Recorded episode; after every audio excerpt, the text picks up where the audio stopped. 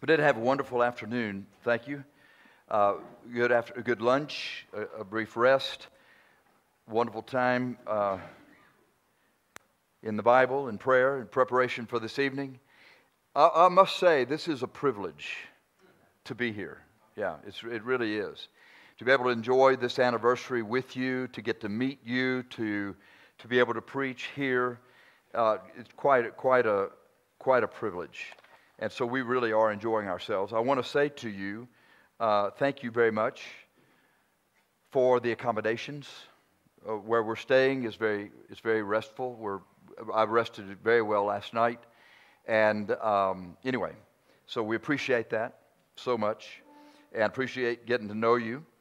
Uh, also, enjoy being able to sing your second national anthem with you. I sang one word several times Hallelujah. I got in on what I could, right? Yeah.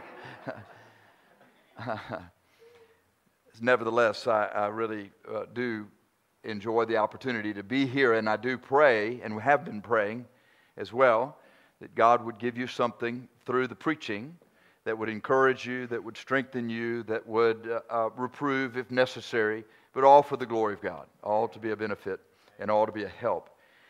Uh, you might be surprised if I told you that I would like you to turn to Ephesians chapter 4 tonight. Believe it or not, I really do want you to go there, but it's, it's for a different, there, there are other verses in the chapter. and we're going to look at, at one of those in particular tonight. Ephesians chapter 4 we can read into the verse. We want verse 3. We want verse 3. So we'll read into the verse. Ephesians chapter 4, verse 1. I, therefore, the prisoner of the Lord, beseech you that you walk worthy of the vocation wherewith you are called, with all lowliness and meekness and with long suffering, forbearing one another in love, and then this endeavoring to keep the unity of the Spirit in the bond of peace. Endeavoring to keep the unity of the Spirit, the unity of the Spirit, in the bond of peace. Tonight, what I would like to visit with you about is this topic keep the unity. Keep the unity. Before we go any further, though, we ought to have a word of prayer. It would help us tonight uh, for the Lord to hear from us one more time, to be a help in being able to preach tonight. Brother Don, would you mind praying for us, please? Sure. Father thank you for the opportunity to be together tonight. We ask, Father, that in our ears our hearts and our minds, absorb everything, Father, and look forward to it. Amen. Amen. Thank you. All right, so, so tonight we want to talk about keep the unity. You may be familiar uh, that in the Psalms there's something about this unity. I'd like to read it. There's no need for you to turn there because our text is this one we've read.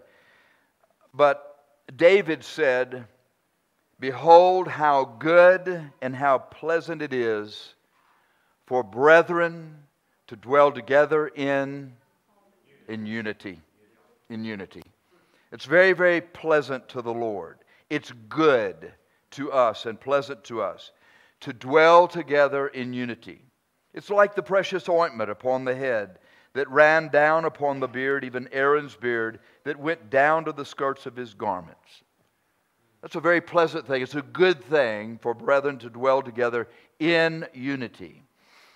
Um, this, this picture that is in Psalm 133 this, this oil that's anointing Aaron, that's running down through his beard and down onto his garments.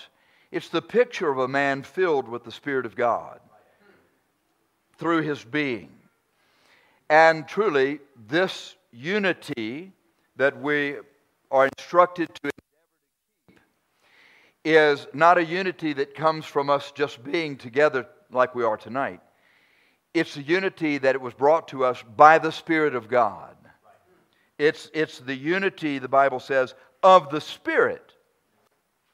It's the unity of the Spirit.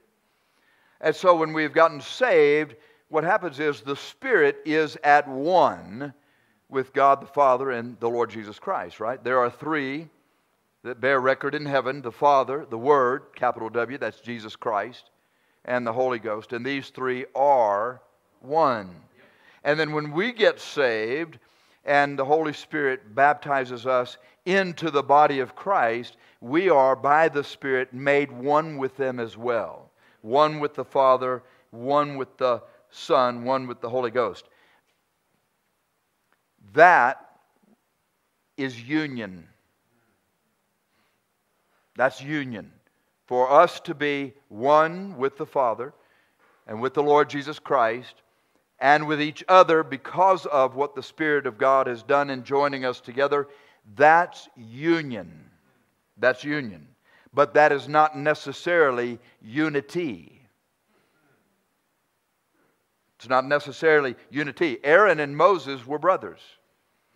And the passage we read, or I read to you in Psalm 133, speaks of this oil that ran down Aaron's beard and onto his garments. Aaron and Moses cooperated together, right, in leading Israel out into the wilderness and then eventually on to the land of Canaan. Moses was to Aaron instead of God, Aaron was to Moses instead of a mouth. So God spoke to Moses, Moses to Aaron, Aaron to the people. So they had to, they had to work together. That's union, they're brothers. But I want to tell you something. When Aaron made the golden calf and led Israel into idolatry while Moses was on the mount with God, that's not unity. It's not unity. That's union, but not unity. And so we're not endeavoring just to keep union. Union is what we have by virtue of the fact that God has put us together. Unity, that's something we have to endeavor to keep. Uh, the devil and the Holy Spirit are at odds in this process. The Holy Spirit wants us together, the devil wants us apart. If you read through your Bible and you pay attention to what's going on with God and with the Holy Spirit, and you pay attention to what's going on with the devil, the devil wants to put things together that God wants separated. That's what the world is doing with all of this philosophy and tolerance and things that you see going on around us. The, devil puts together things that God wants separated. That's why he said to us, Be not unequally yoked with unbelievers. What fellowship hath, right, Christ with Belial?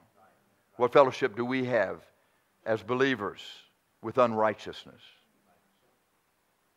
But at the same time, the devil wants to break apart those things that God wants together. So there's attack on the family, attack in the churches. The devil wants to separate and divide things that God wants together. And so, and so, the Lord wants accord, the devil wants discord.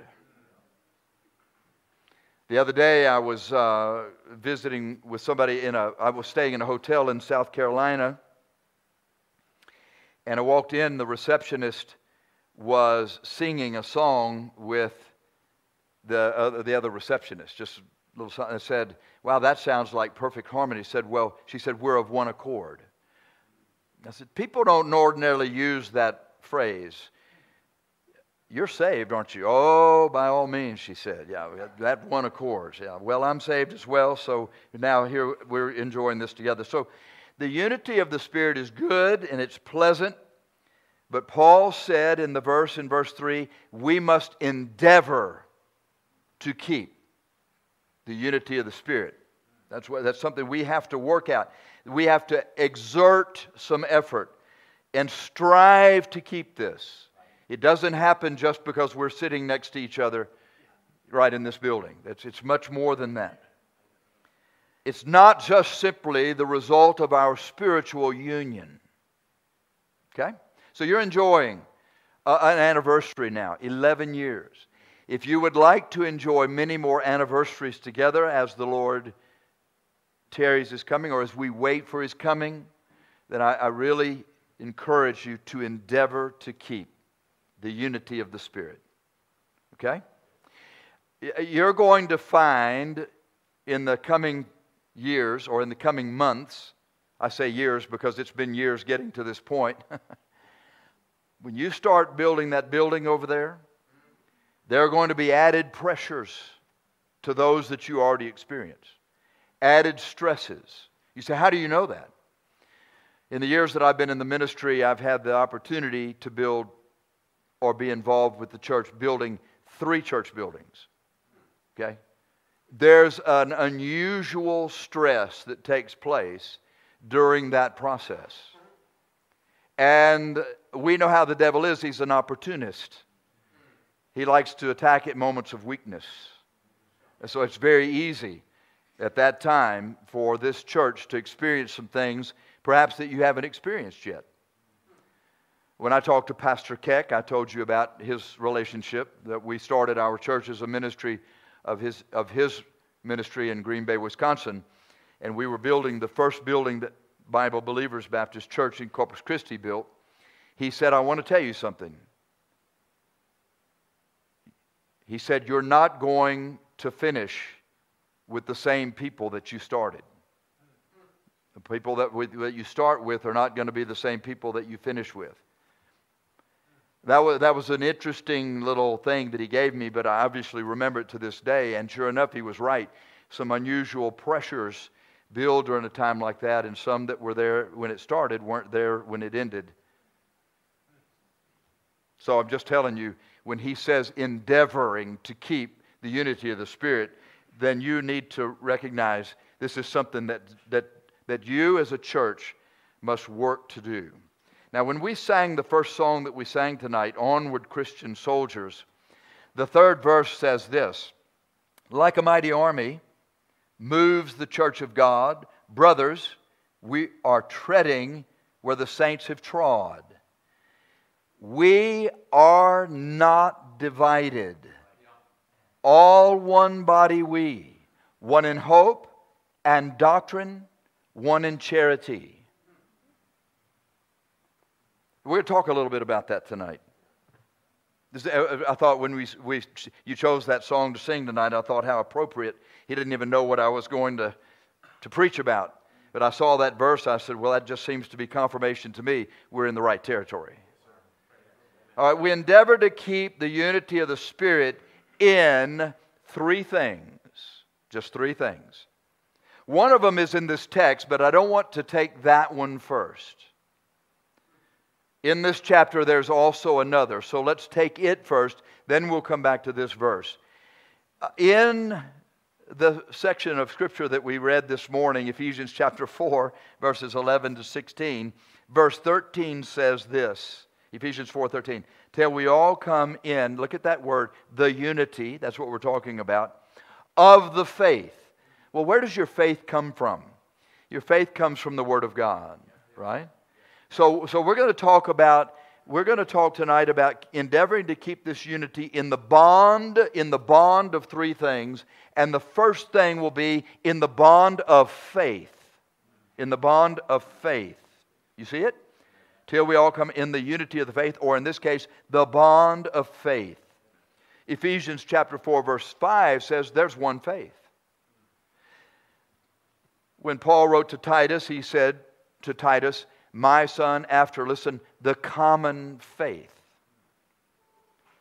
In Jude 3, beloved, when I gave all diligence to write unto you of the common salvation, it was needful for me to write unto you and exhort you that you should earnestly contend for the faith which was once delivered unto the saints.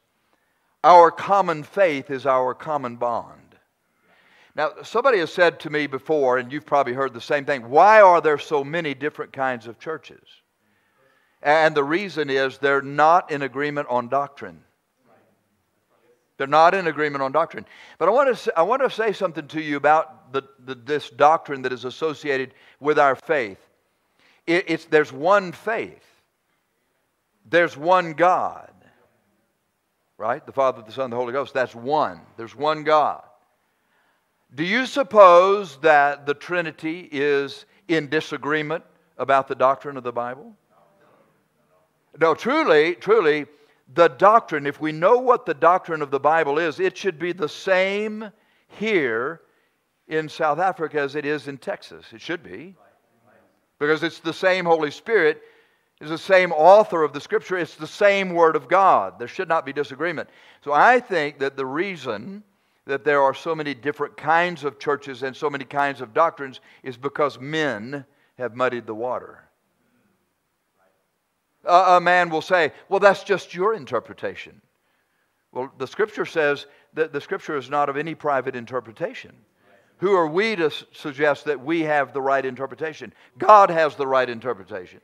When He wants us to know what He said, He tells us. When He tells us what He said, we believe that. I had a good friend of mine, and he said, he said to me one day, he's 50 years older than I was. He was the chauffeur for a wealthy family there in our area, and he said to me one day, he said, Do you know what's wrong with religion? I said, What's wrong with religion? He said, It have man in it. yeah. There's nothing wrong with the Bible, and there's nothing wrong with the doctrine of the Bible. There's something wrong with us. But I believe that you have come to the proper understanding of the Scripture here. I, I really believe that, don't you? Because you're, you're, the men that teach you here, they'll say this and that about the Scripture and run the cross references, and you see those things clearly. All right, you and I endeavor to keep the unity of the Spirit when we keep the bond of faith. Yeah, we're in agreement about the matters concerning the Scripture. Um, that's one of the reasons there's so much biblical instruction in this church. Through Bible Institute, through things like the question and answer yesterday, through preaching today and Sunday school and those discipleship classes. That's just to bring believers into a common faith in the words of God. It's very necessary. And you know what I've learned? I have learned over the years that the most profound truths in the Bible are simple truths. Uh, these days, when you hear somebody that's, that's coming with a, a complicated doctrine where you have to really work through it to understand it, that's something wrong with that. When it's a, when it's a simple faith, it's a common faith, it should be simple enough to be able to explain it to Xander or to Zachary. They should be able to get that the same way we do. I remember one time a, a, man who doesn't believe the Bible like we do was pastoring a church in Corpus Christi, and he had come out of Dallas Theological Seminary. So, big reputation. Some people you know have come out of that. Uh, but he, he knew that I was a King James Bible believer. We were talking one day, and he wanted me to hear a story of something that happened when he was in the seminary.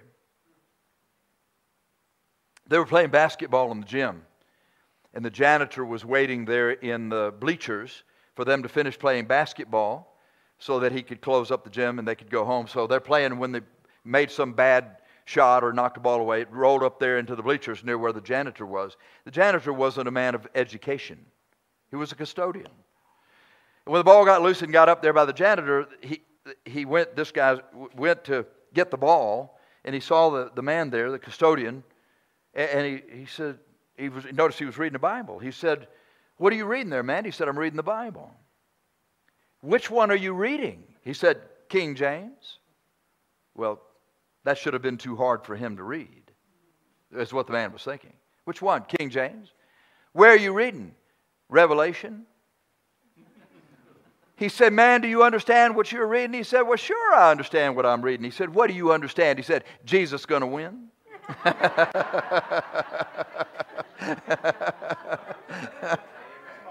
yeah. What's complicated about that? Yeah. I think the profound truths are simple truths. And so that's why we can have common faith because we don't have to go through a lot of instruction to understand these things. Discipleship, yes, but, but not lengthy arguments to come to the. Common faith is shared by the members of a group we want to keep our people, as we discussed this morning, from being carried away by every wind of doctrine. And there are many winds of doctrine blowing today, and you have access to all of them because you have access to the internet. They're all there. I'll tell you, there are so many new doctrines being proposed today. I think we have an Athenian society where, where all they want to do is hear and tell some new thing, right? It's the old stuff, the old path, the old book. This Bible and these doctrines that we have are loaded with riches. And the Bible says strong men retain riches. Look, I realize, don't you, that the Holy Spirit is using other people besides just us here. Yeah. And don't you, I, I believe that the Holy Spirit is using some people who don't believe exactly like we do. And, and, and don't know the truths about the King James Bible that you and I now know. I believe that. I've seen it. I, I certainly believe it's the work of the Holy Spirit. It was a, a great revelation to me to find out that the Holy Spirit wasn't an independent Baptist. That surprised me. but we have been given something that we can't give up on just so we can maybe do more out there.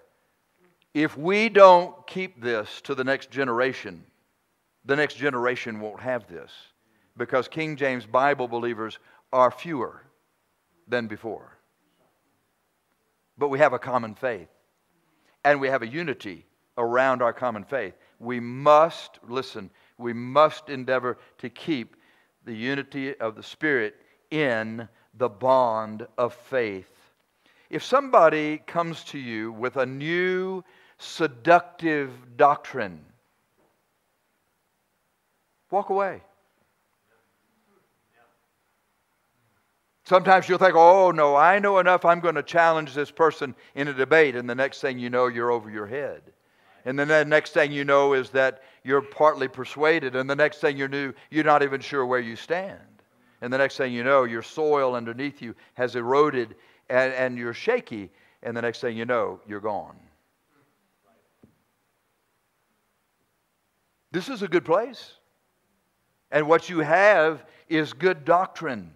Endeavor to keep the unity of uh, the Spirit in the bond of faith. I go to a preacher's meeting in Idaho in October usually. I've preached there, I've, I've, I've, been there. Many of my friends in the northwestern part of the United States, up in here, Washington, Oregon, Idaho, uh, Wyoming, Montana, that area, they go there, and I like to see those guys. They have a, a good, rugged pioneer spirit. I like to go up there, and, and the fellowship is good. It's encouraging to me. And, uh, you know, there are some men that used to go to that meeting that aren't going anymore. Do you know what happened to them? They, they got smarter. They got smarter than the rest of the preachers that are there. Uh, they, they found a new doctrine that, that made them more spiritual than everybody else at the meeting, and so longer we were no longer good enough for their association. They've gone off, and, and you know what? They're not coming back. We're in union because we're saved, but we're not in unity. They didn't endeavor to keep the unity. Do you understand? Yeah, and, and that, that's something that you have to be very careful about in your relationship with each other, in your relationship with the Lord Jesus Christ in this church. There are many more anniversaries to come as long as the Lord tarries his coming. And when I say that, I'm using a familiar expression. It's not like the Lord is holding off, He, he knows when He's coming. Yeah. So as we wait for Him, then let's stay together on what we know to be true in the scripture. Yeah. The second thing is found in the verse that we read when we took our text this afternoon, Ephesians chapter 4, verse 3, endeavoring to keep the unity of the Spirit. All right, first of all, in the bond of faith. Secondly, in the bond of what? It's in, it's in, the, in the bond of peace. In the bond of peace. We keep the unity of the Spirit in the bond of peace. One thing the Holy Spirit does is that He breaks down the enmity between people. Yeah, if, if, if people are at odds with each other, but they both have the Spirit of God, the Spirit of God is interested in reconciliation. We see that in Ephesians 2, where you have these Jews and you have these Gentiles now in the same body, and the Holy Spirit breaks down the middle wall of partition to make one new man. It's a method of, of breaking down the enmity, it's a method of, of reconciliation. How many marriages have been restored of people who were not saved, but after they got saved, were able to come to reconciliation, and the problems they had before are now not problems they have today because they're in unity. Uh, marriage is a union, but it's not necessarily unity. My wife will say to you, my wife will say, so my, my grandfather's name is Hop. I guess I should explain that just briefly. Okay, I'm going to say it again because that's how I call myself now. I introduce you to my, I, when I introduce myself to you, I say my name is Bevans, but everybody else at home knows me as Hop. Even the children call me Pastor Hop. So uh, this Hop thing. My, my daughter, our daughter, the mother of our these three grandchildren, calls me Pop. That's not uncommon.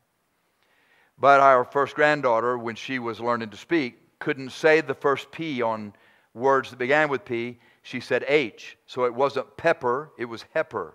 It wasn't purple, it was herple. It wasn't pop, it was hop. So when she went to phonetics and learned how to speak properly, she came to me one day and she said, Listen, listen, listen. Pa, pa, pa, purple. I said, That's so good. Pa, pepper. I said, That's so good. And she looked right at me. She said, Pa, hop. and so here I am. I'm hop. We had a lot of fun with those H stories, by the way. She was hiding in a room behind curtains one time when I was cooking, and I, I, I stepped in the room. Where's Emma? She pulled out the curtains. You know how kids play that little game. And I went back in the kitchen, came in. Where's Emma? Hee And went back in the kitchen, came back in. Where's Emma? The curtains didn't open. So I stepped a little closer. Where's Emma? The curtains didn't open. I stepped pretty close now. Whew. Emma. What's that smell? Hoopy.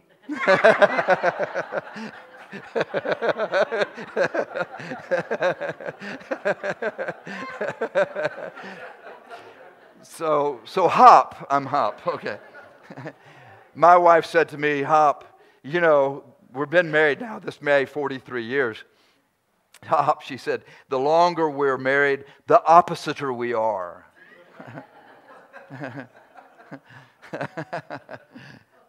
but we're in unity. This is not just a union. We're in unity. Yeah, we're in unity. That's what the, that's what the Holy Spirit does in marriages. That's what the Holy Spirit does in churches. It takes these people who are oppositer, these people who came from different backgrounds. There are people here from Catholic backgrounds and Reformed backgrounds and no backgrounds, and who knows where all you've come from. And here you are sitting in the same place listening to some guy from Texas, of all places, to speak to you tonight about unity in the Spirit. Well, only the Spirit of God could put that together.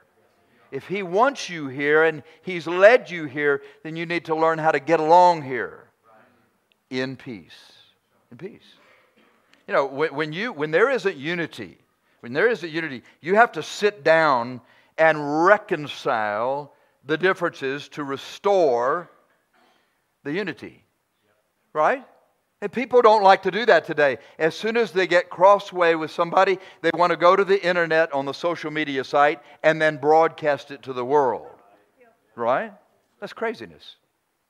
It's craziness. No, the, the, the, the peace is obtained through reconciliation. If I get at odds with you, we sit down, we look at each other, I say to you the problem, you say to me the problem. We come to an agreement that this is not going to be a problem between us anymore. We shake hands on the deal and we move on. I don't know why is it that old in the olden days people who weren't even saved could get in an argument in a bar, beat each other up, shake hands and buy each other a drink after the fight. I mean, I saw that in the Western movies, right? I, I, don't, I don't know if it really happened or not. But. No, the thing to do, if they can do that in, the, in, the, in Hollywood or the world, then certainly we can do that in the unity of the Spirit. Yeah, but you have to endeavor to keep the unity. My father, my father was raised, there were four in the family. three boys, and then their younger sister. And, these three boys were just like boys before World War II. A lot of tussling and fighting and carrying on, sibling rivalries, all very close in age.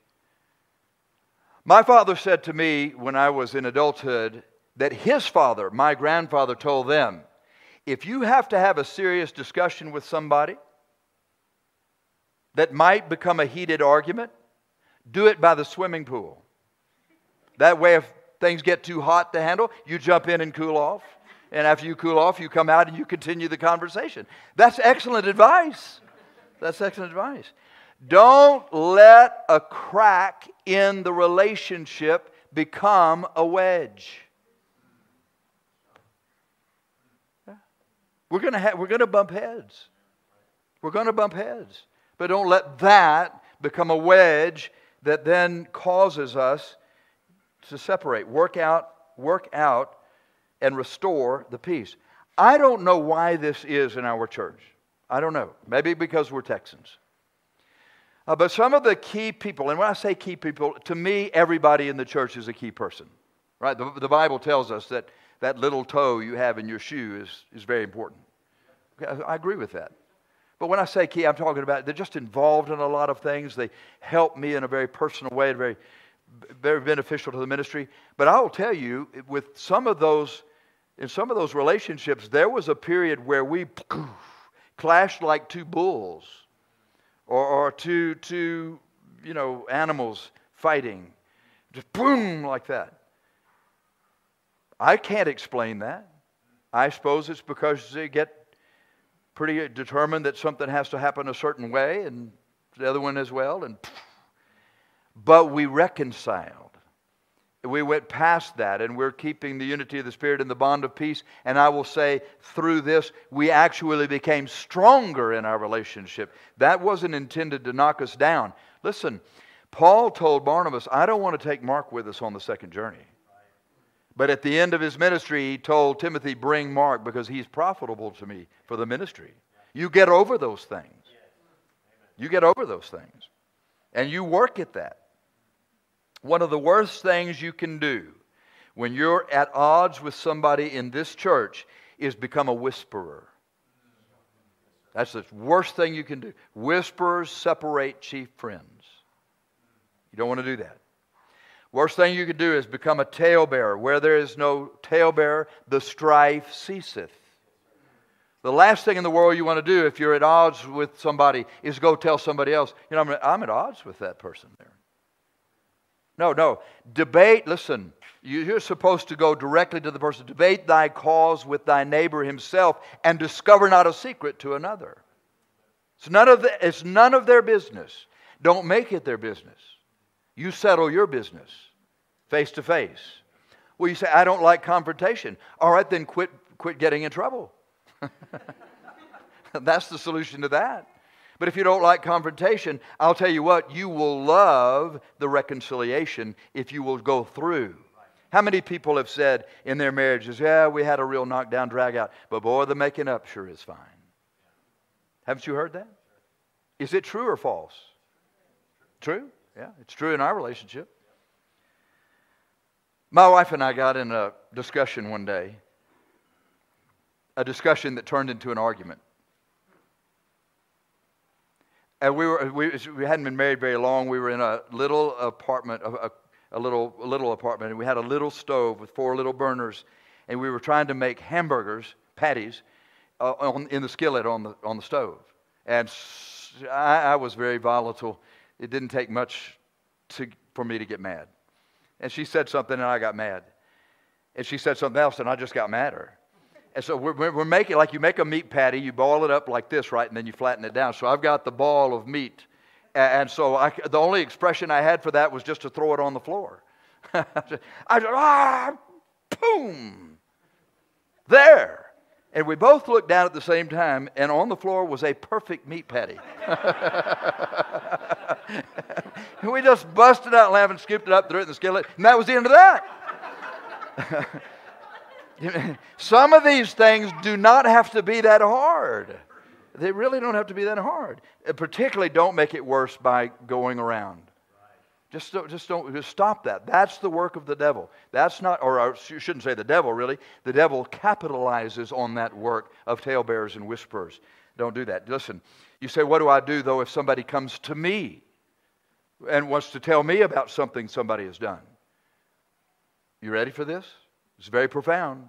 The profound truths are simple. Don't listen. Well, I don't want to be rude. Don't listen.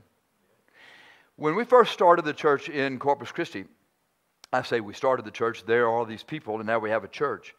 There was a lady in the church who had it out for somebody in the church. And so instead of just going and taking care of business, she went over here to tell her what was going on here. And these people came to me and said, What are we to do about that? I said, Next time she comes to you, just don't listen. Just tell her, Sorry, we, that's not our business. And so that's what happened. And so she went to somebody else. And those people came to me, What do we do about this? I said, Just next time it happens, don't listen. Well, that happened five times. Listen, when she ran out of ears, she left the church, cast out the scorner, right? And the, and the, and the, and the strife ceases. I, we didn't have to do anything. If you don't have anybody to tell, and you don't want to reconcile it, you go somewhere else. In the, in the States, we call that a backdoor revival.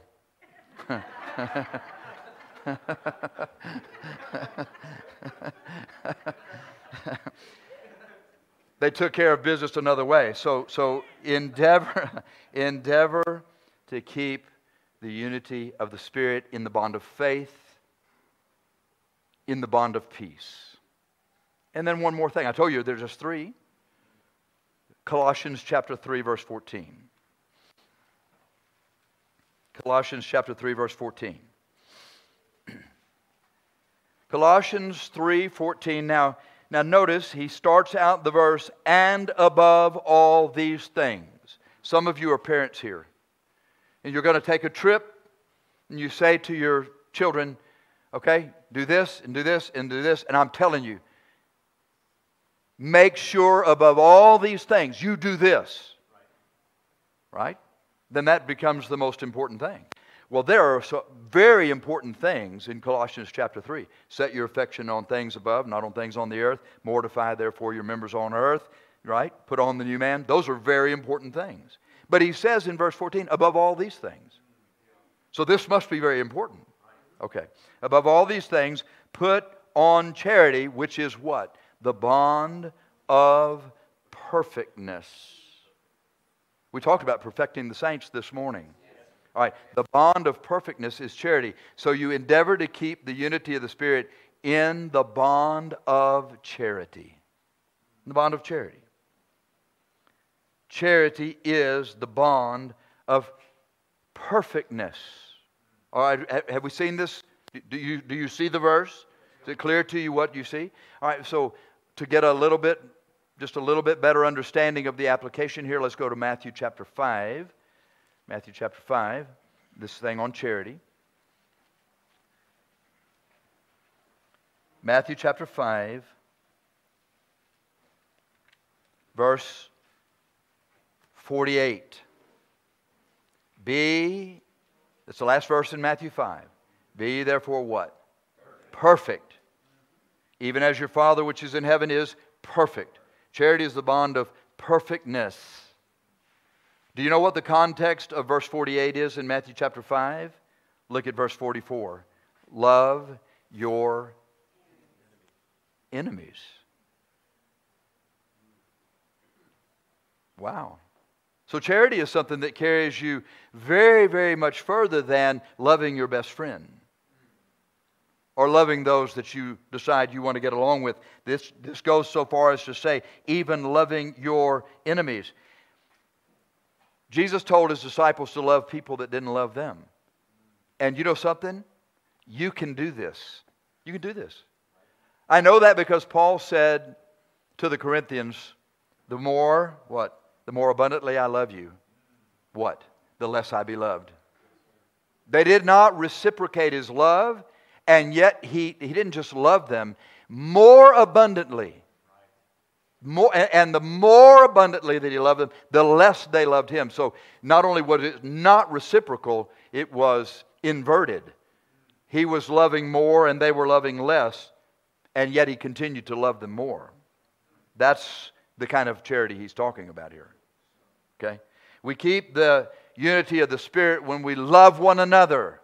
And is that not, listen, I say, listen, you're listening. I, I say that because that's just like the pause. I shouldn't say, listen, you're listening. I see that.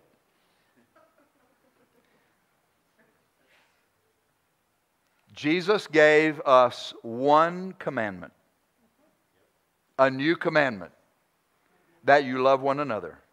As I have loved you, that you love one another. That's it. He's, that's all he said. Not, not love your not, not love your neighbor as yourself. No, he said, not that's the old one. The one I have for you is that you love one another as I have loved you. That's pretty heavy love because it's very sacrificial, right? Jesus is not into this relationship for what he can get out of it, he's into this relationship for what he can give. Husbands, love your wives even as Christ also loved the church and gave himself for it. The responsibility of husbands is to love their wives as Christ loved the church. And, and you know, that's just, you do that regardless of whether you get the reciprocated love. You say, well, yeah, but the person that, that you want me to love is different than me. That's why he said in the context of verse 3 in all lowliness and meekness, forbearing one another. You got to put up with some things with each other. Right? That's okay. If I love you, I'm willing to put up with those things. You know, you, you may have experienced something like this, some of you that are married here. You may have, or, or wanting to get married at some day or whatever. You may have experienced something like this. Or maybe I'm just making a confession that's all mine. Nevertheless, you'll understand it. You know, you have an expectation when you get married that your wife could be such and such, and she has an expectation that you could be such and such. And, and, and, there was a period early in our marriage where I was loving my wife for what I think she could be more than what she was. The potential. Do you understand? I'm, I'm not sure if you understand that, but makes okay. And so I said something to her about that one day, and here's what she said to me. This is, this is why I'm telling you the story, because what she said is so profound. She said to me, If you don't love me the way that I am, you don't really love me at all. If you don't love me the way that I am, you don't really love me at all. Man, I had to go and think about that a while. But after I thought about it a while and began to love her for who she is, because that's what Jesus told me to do, without me trying anything, she has become even more than what I expected she might be. She exceeded my expectations and exceeded the potential. So if you've got somebody that you're having a hard time, love them, love them more for who they are, just the way they are. You might be surprised down the road what that relationship becomes. But for one thing, for sure, it will definitely be the bond of charity.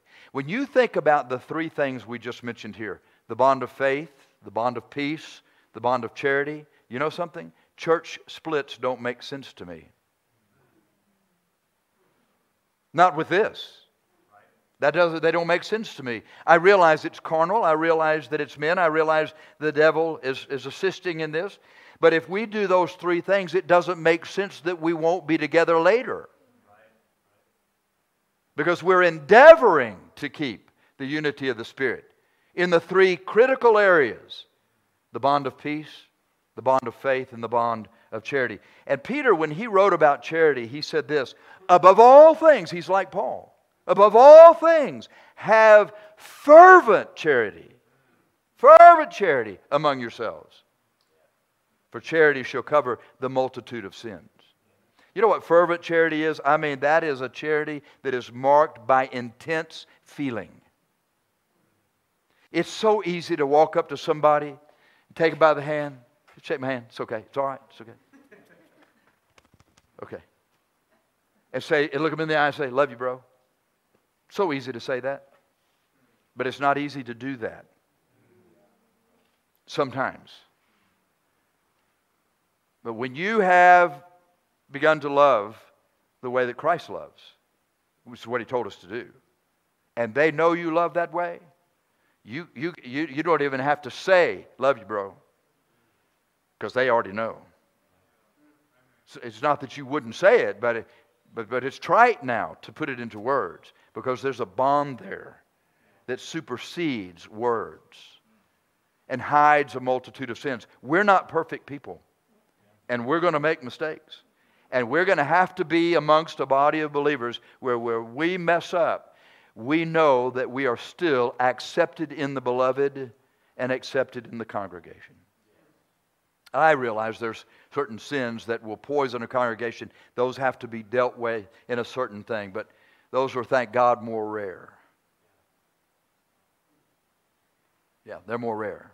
And I'll tell you, you know, if, if I'm bonded to you in love and bonded to you in peace and bonded to you in faith, there's not much that can break that. Certainly, certainly the devil does not have any advantage there.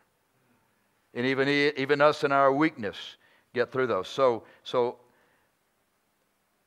you're endeavoring to, remember, you're endeavoring to keep something that the Spirit has done. It's the, it's the unity of the Spirit. So you're not working to create it, you're just working to keep it. That's all. That's all. My mother lived to be 95 and a half years old. She died this past May, not quite a year ago. Um, she said to me, and I, I mentioned this the other day, but she said to me, do you remember when you were five years old and like a month after you turned five, suddenly you were telling everybody you're five and a half years old? That half year, remember how important that half year was? I said, Yeah, I remember that. She says, Well, you get to be my age, that half year gets to be very important again. she said, You know you're getting old when your doctor gives you a half year calendar for Christmas.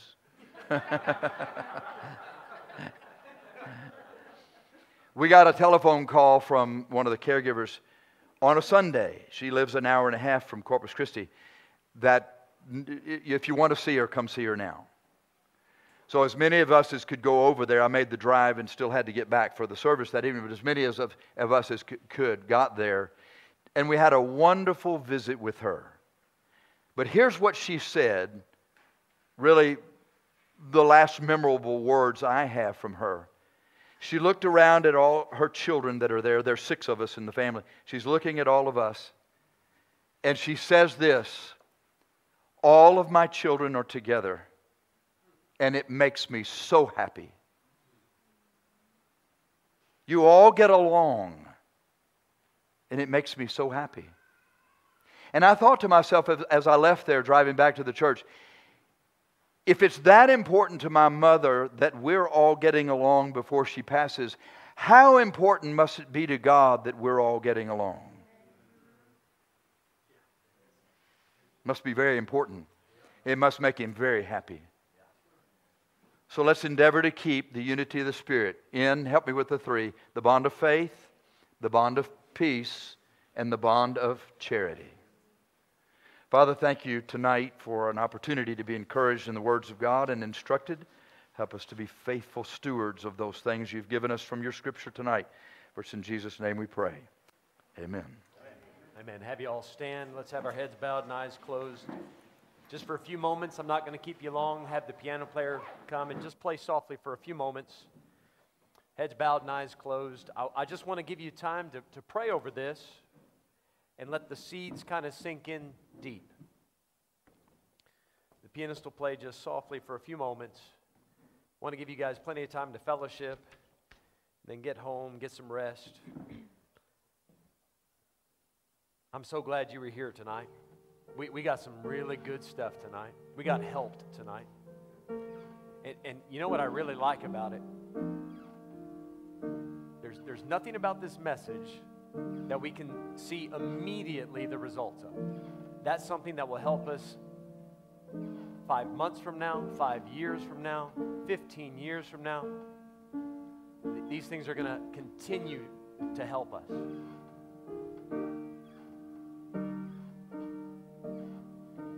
You know what you really might want to concentrate on here? Ask the, ask the Lord to show you. That verse said, endeavoring. So, Lord, where, where have I not made a good enough effort to keep that bond with my brother or sister? Do I need to have that uncomfortable conversation to make things better? Have I failed to study my Bible like I should to find out what the truth is and what the faith is? Have I made a genuine effort to love my brother and sister, regardless of their faults? Love covers a multitude of sins. You can put up with a lot if you love them. When we purchased our house, we entered into a bond. It was a long term decision. Bank gave us 20 some odd years to pay that bond. Long term. We're in it for the long haul. And every month we endeavor to pay that bill because it's a bond.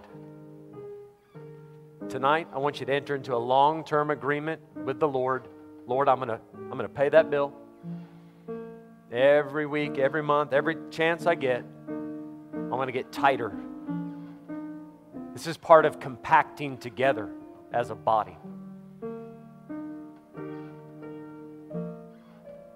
And when things threaten to split us apart, let's see those as opportunities to apply what Jesus taught us.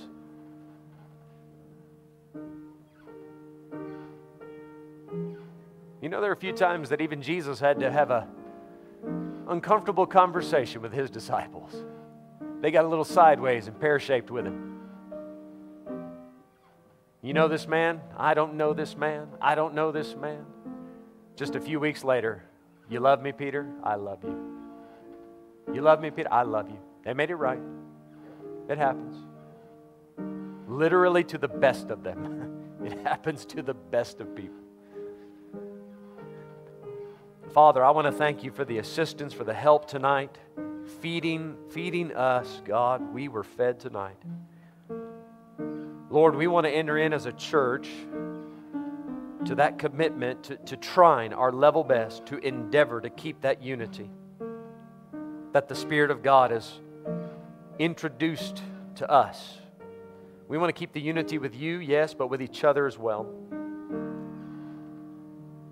Father, whatever that requires, help us. We want to put that effort into it. It's worth it. Lord, all the challenges that are going to be coming our way, and they will, we know that your grace is sufficient. Lord, I pray you'd help us to get home safe. Let everybody get some good rest tonight. Give them a great day at work tomorrow. Let them come back ready to worship in spirit and in truth. Father, thank you for what you've already done. Please continue to work. In Jesus' name, amen.